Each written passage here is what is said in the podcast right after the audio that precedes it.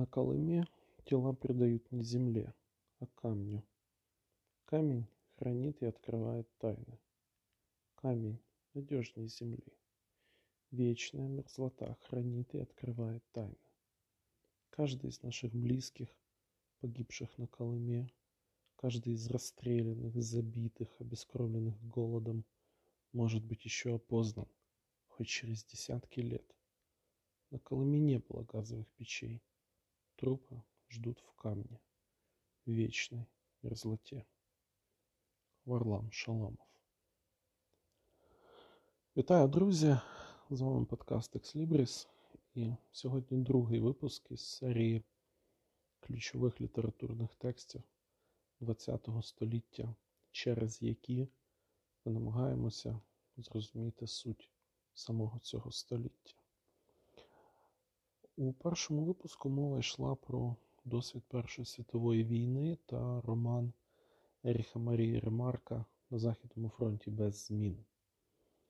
Другий наш випуск присвячений водночас менш відомій книзі та більш, я би сказав, глибокій та абсолютно жахливій книга автором якої є процитований в епіграфі Варлам Шаламов. Це книга Колимське оповідання. Якщо писати історію як історію просторів, то очевидно, що історія ХХ століття це історія, в тому числі особливого простору під загальною назвою табір. Табір трудовий табір виховний, табір концентраційний, зрештою табір знищення або табір смерті. Століття, яке ми розглядаємо, розгорнуло на повну практику, яка з'явилася в кінці століття позаминулого, століття 19-го, а саме практику концентрації виключених з правового поля людей, які назначені для масового знищення, масового вбивства. Якщо заглиблюватися в дискусії, де і з яких обставин виникли перші концтабори, то можна загалом констатувати, що вони з'являються, як я вже сказав, в кінці 19 століття в результаті воєнних дій нового типу. Мова йде про війни, які в ХХ столітті будуть названі тотальними війнами. Про війни, де немає чіткого поділу на цивільних та військових, на мирне населення та військовий контингент, де кожен житель країни, е, держави, племені е, загалом розглядається як ворог, реальний чи потенційний. До цього факту додамо появу нового типу зброї, автоматичної зброї, яка суттєво збільшила кількість жертв, і отримуємо концентраційні табори під час американсько-мексиканської та англобурської війн кінця 19-го, початку 20-го століття. Тут уже присутнє все те, що проявиться з усією силою та жахом у 20 столітті. Це і масове скупчення людей, це епідемії, голод, приниження та умертвіння. Одразу звернемо увагу на останнє. Табір, а особливо табір смерті, продукує особливий досвід, особливу екзистенційну ситуацію, яка в строгому сенсі не є смертю це стан вмирання, е, стан переходу людини з кондиції життя в кондицію животіння або голого існування, або голого життя, як це формулює італійський філософ Джорджо Агамбен. В термінології радянських концтаборів, системи ГУЛАГ, такі люди, які увійшли в цей процес які вже не повернуться до нормального стану, отримують назву доходяги. В нацистських таборах е, таких називали мусульманами. Людей, що знаходяться в сірій зоні між життям і смертю, виживанням та відмиранням. Це продовження е, досвіду смерті, який проявила Перша світова війна, саме її банальність, її е, натуралізм, її абсолютна звичність е, та, відповідно, її дегероїзація. В таборі не вмирають. Його мета, на відміну, скажімо, від в'язниці, не перевиховати, а створити нестерпні, неможливі умови для повноцінного життя, перевести людину з розряду розумної тварини до стану зомбі, для якого головне вижити за будь-яку ціну, е, переступаючи через будь-які е, моральні цивілізаційні бар'єри. Тут я одразу хотів би звернути увагу на те, що коли ми намагаємось охарактеризувати табір, ми потрапляємо в пастку симулякрів. Ми кажемо табір смерті, хоча по факту смерті там не було. Там було відмирання, там було винищення. А ми кажемо е, виправний табір, наприклад, ну, не моя, скажімо, радянська пропаганда. Е, виправно-трудові табори, але ніхто там не працював і не виправлявся. Це знову ж таки було вбивство, е, тривале вбивство через непосильний неможливий труд. Слово Варламу Шаламову. Камень и вечная мерзлота не хотят принимать мертвецов. Надо бурить, взрывать, выбрасывать породу.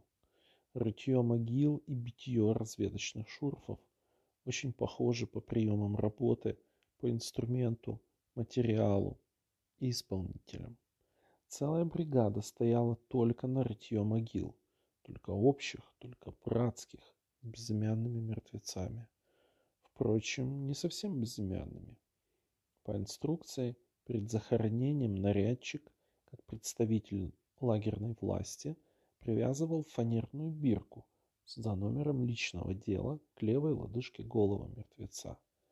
Закапали всех голыми. Еще бы. Выломанные, опять-таки по инструкции, золотые зубы вписывались в специальный акт захоронения.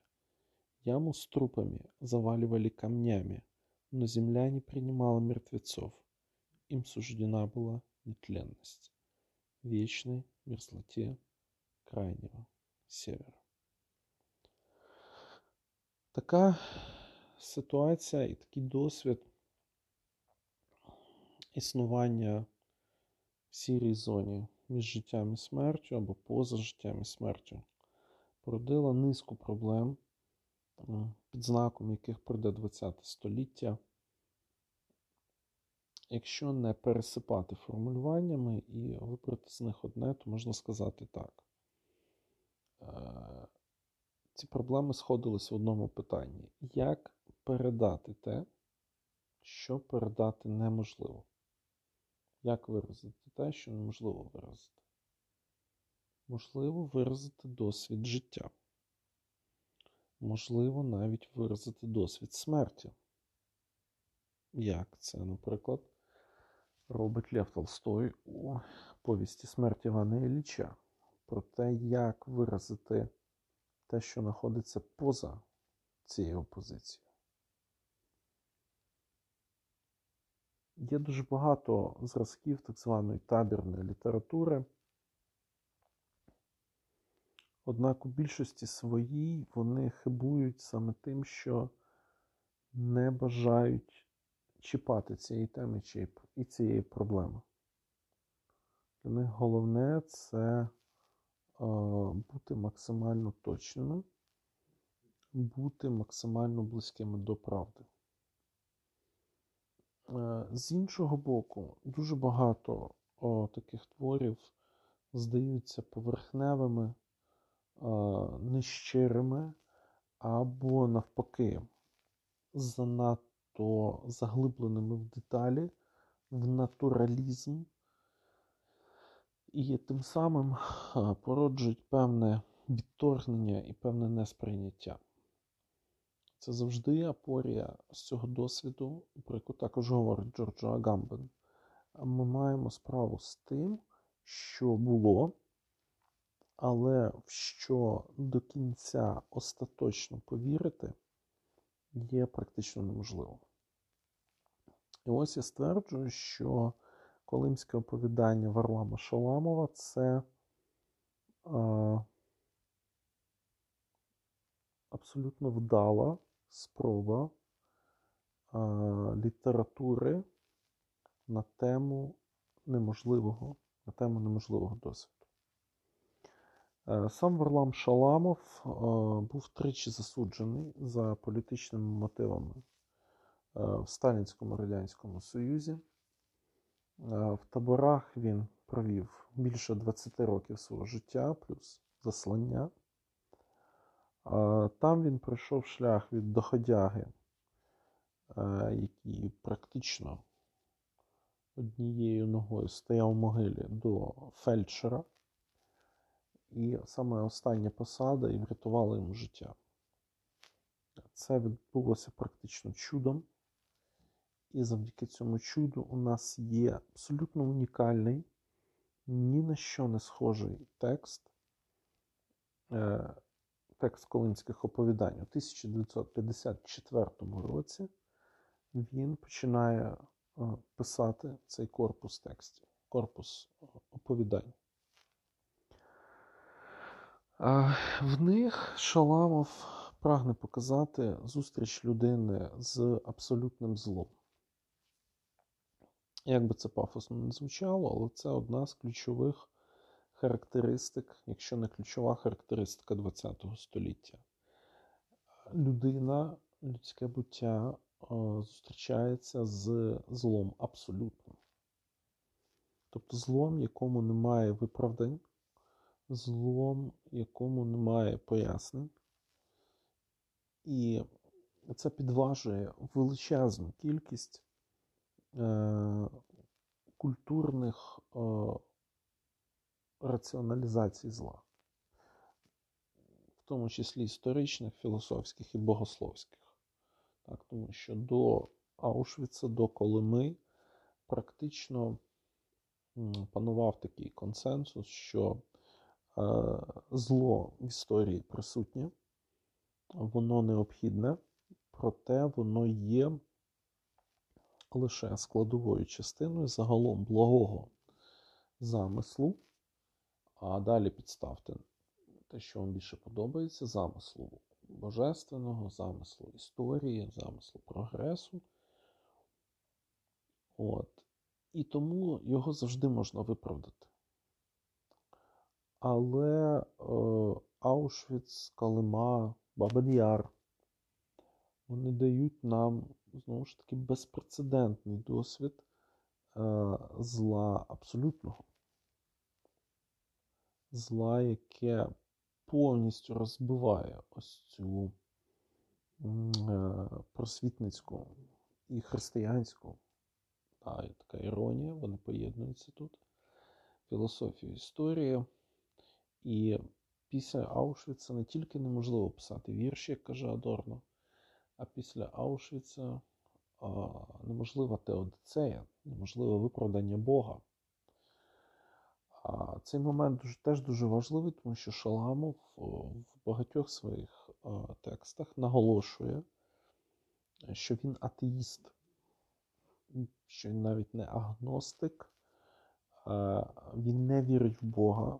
Він дуже поважає е, віруючих. Він е, пише, що однією із категорій в'язнів коли ми, які зберегли людське, людську гідність і стійкість перед обличчям абсолютного зла, були віряни, були сектанти, як він каже, але сам Шаламов Бога не вірить. принципово і послідовно. Він син священника. Табір е, для Шаламова це місце абсолютного розбещення людської душі. І винятків в цьому розбещенні немає. Хай би яку позицію ти в цьому таборі займав, хай би яке місце у табірній ієрархії тобі належало, ти е, табором розбещений, причому розбещений незворотньо. Жодна терапія тут не допоможе. Якщо у в'язниці загартовується характер, створюються певні е, дружні товариські зв'язки, формується солідарність, е, то в таборі характер, душа, особистість вони злітають миттєво, фактично, за декілька тижнів. І оголюють вони ось це е, голе життя так, за Агамбаном. Тому Шаламов наголошує, жодного педагогічного досвіду, жодного позитивного досвіду з табору винести неможливо. Тут люди не згуртовуються навколо важких умов існування, тому що на колемі умови не важкі, вони нестерпні. Відповідно, тут не може бути щирих, автентичних людських стосунків. Е, тут принцип кожен сам за себе, війни всіх проти всіх, він доходить теж до свого крайнього загострення. Знову ж таки, на відміну від в'язниці, де можлива дружба, де можливе братерство, де можливий певний корпоративний дух. Теж в багатьох своїх текстах Шаламов протиставляє в'язницю і табір. Е, як абсолютне розбещення, е, так і абсолютна смерть. В тому сенсі, що е, за задумом Шаламова, і це те, чим його проза жахлива, тому сенсі, що викликає абсолютний жах, так це тим, що Шаламов не робить винятків. В таборі, каже Шаламов, загинули всі, в тому числі і він сам. Е, якщо, наприклад, Прималеві говорить, що е, в Аушвіці гинули краще, а зазвичай виживали ті, хто були готові пожертвувати своїми моральними, етичними, метафізичними принципами, то е, Шаламов такого виключення, такого розрізнення не робить. Померли всі. Він не один з тих, хто вижив. Він також там загинув. І тому е, проза Шаламова це вість е, з того світу. У дуже багатьох дослідженнях колимських оповідань звернуто увагу на те, що Шаламов, по суті, описує табір як світ навпаки. А що таке світ навпаки? Це пекло. Пекло, яке змальовує атеїст. Проза Шламова це не проза Робінзона, це проза мерця, який не не помер. Тобто Шаламов приймає правила гри голого життя для того, щоб а, адекватно виразити цей досвід. А, Одне з його оповідань а, так і називається. А, так і починається. Всі померли. Воно називається надгробне слово, і я дозволю собі зацитувати деякі місця із е, цього оповідання. Все умерли. Умер Дерфель. Это был французский коммунист, бывавший и в каменоломнях Каенны. Кроме голода и холода, он был измучен нравственно. Он не хотел верить, как может он, член Коминтерна, попасть сюда, на советскую каторгу? Его ужас был бы меньше, если бы он видел, что он один такой. Такими были все, с кем он приехал, с кем он жил, с кем умирал. Это был маленький, слабый человек. Побои уже входили в моду. Однажды бригадир его ударил, ударил просто кулаком, для порядка, так сказать. Но Дерфель упал и не поднялся. Он умер один из первых, из самых счастливых. В Москве он работал в ТАССе, одним из редакторов. Русским языком владел хорошо. В Каене было тоже плохо, сказал мне как-то. Но здесь очень плохо. Умер Фриц Давид. Это был голландский коммунист, работник Коминтерна, обвинявшийся в шпионаже. У него были прекрасные вьющиеся волосы, синие глубокие глаза, ребяческий вырез губ. Русского языка он почти не знал. Я встретился с ним в бараке, набитым людьми так тесно, что можно было спать стоя. Мы стояли рядом. Фриц улыбнулся мне и закрыл глаза. Пространство под нарами было забито людьми до отказа. Надо было ждать, чтобы присесть, опуститься на корточки, потом привалиться куда-нибудь к нарам, к столбу, чужому телу и заснуть. Я ждал, закрыв глаза. Вдруг рядом со мной что-то рухнуло. Мой сосед Фриц Давид упал. Он поднялся в смущении. «Я заснул», — сказал он испуганно. Этот Фриц Давид был первым человеком из нашего этапа, получившим посылку. Посылку ему послала его жена из Москвы. В посылке был бархатный костюм, ночная рубашка и большая фотография красивой женщины. В этом бархатном костюме он и сидел на корточках рядом со мной. «Я хочу есть», — сказал он, улыбаясь, краснея. «Я очень хочу есть. Принесите мне что-нибудь поесть». Фриц Давид сошел с ума, и его куда-то увели. Ночную рубашку и фотографию у него украли в первую же ночь. Когда я рассказывал о нем позднее, я всегда недоумевал и возмущался. Зачем нужна была чужая фотография? Всего вы и не знаете, однажды сказал некий хитрый собеседник мой. Догадаться нетрудно. Эта фотография украдена блатными. И, как говорят блатные, для сеанса, для анонизма, наивный друг мой.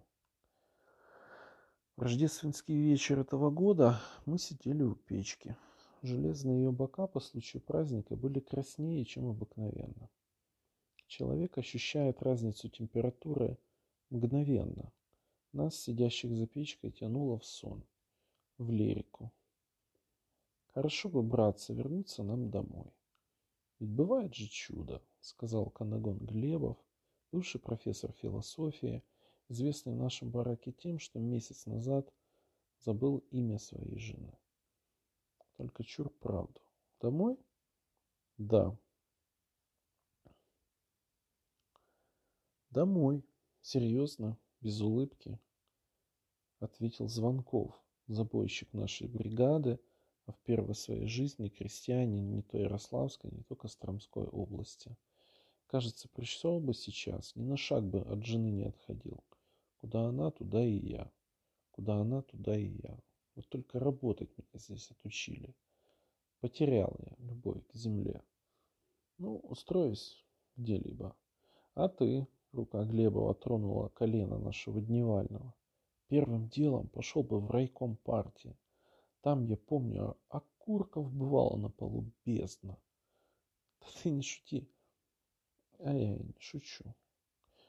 Вдруг я увидел, что отвечать осталось только одному человеку. И этим человеком был Володя Добровольцев. Он поднял голову, не дожидаясь вопроса. В глаза ему падал свет рдеющих углей из открытой дверцы печки. Глаза были живыми, глубокими. А я, голос его был спокоен и нетороплив, хотел бы быть обрубком. Человеческим обрубком, понимаете? без рук, без ног. Тогда я бы нашел себе силу плюнуть им в рожу за все, что они делают с нами.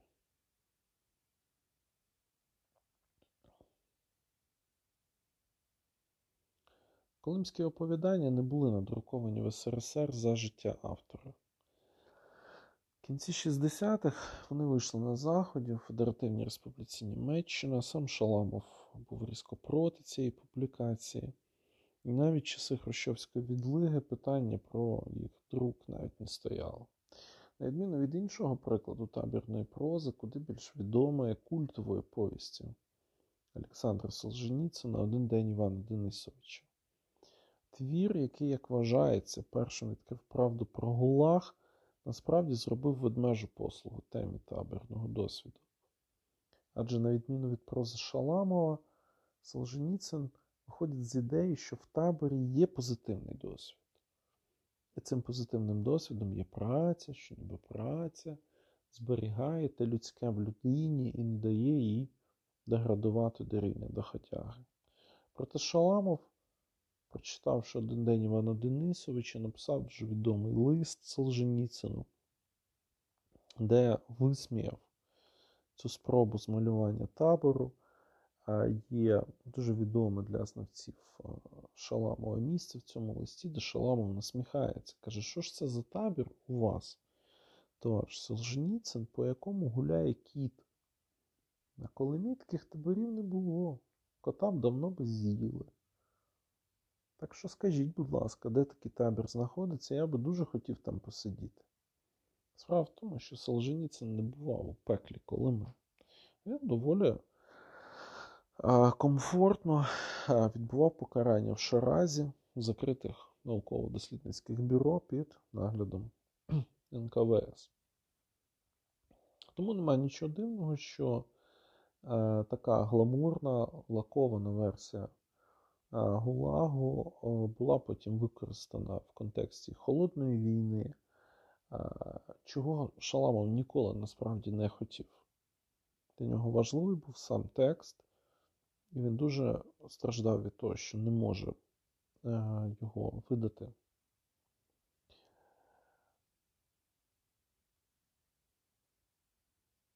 І може скластись враження, що е, це історія, яка більше ніколи не повториться. Адже ми живемо в 21 сторіччі, і як модно заламувати руки, казати, Боже, як таке могло бути у 20 столітті, у 19, 18, що всі чомусь сучасники вважають, що вони прям живуть в такій е, цивілізованій, абсолютно цивілізованій історії, абсолютно цивілізованій ситуації, де зло неможливо.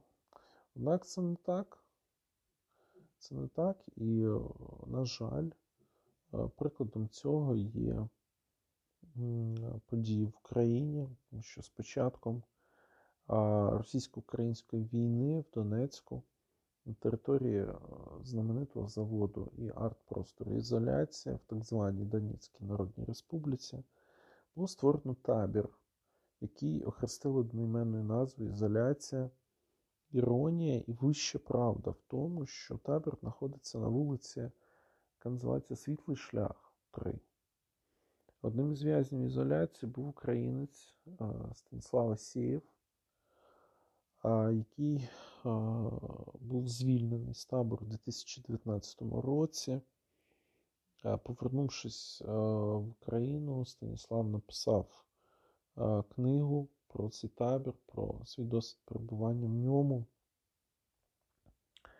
І що споріднює книжку Станіслава і Колимське повідання Шаламова, це е, погляд на те, що табір не може дати жодного позитивного досвіду для людської душі.